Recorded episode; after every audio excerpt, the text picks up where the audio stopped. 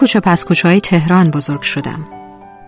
دنیای کودکانم مثل بیشتر دختر بچه ها با عروسک های رنگ و وارنگ و پارچه‌ای و دستباف با چشمای تیله‌ای همدم بود.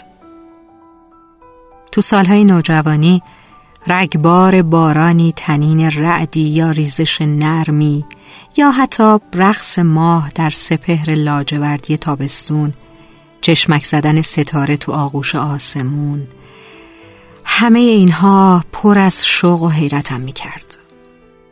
انگار دل می‌خواست به دریا بزنه و تنها باید بهانه کوچیکی همه قشنگی های دنیا رو تو یه لحظه تو کتاب چشمام بنویسه. و حالا توی چهارمین دهه زندگی سرگردان در بودنهای بینشان نامه به باران می نویسم تا ردیفها و قافیه های شعرم رو با ابرها به گوش ستاره های پنهان برسونه.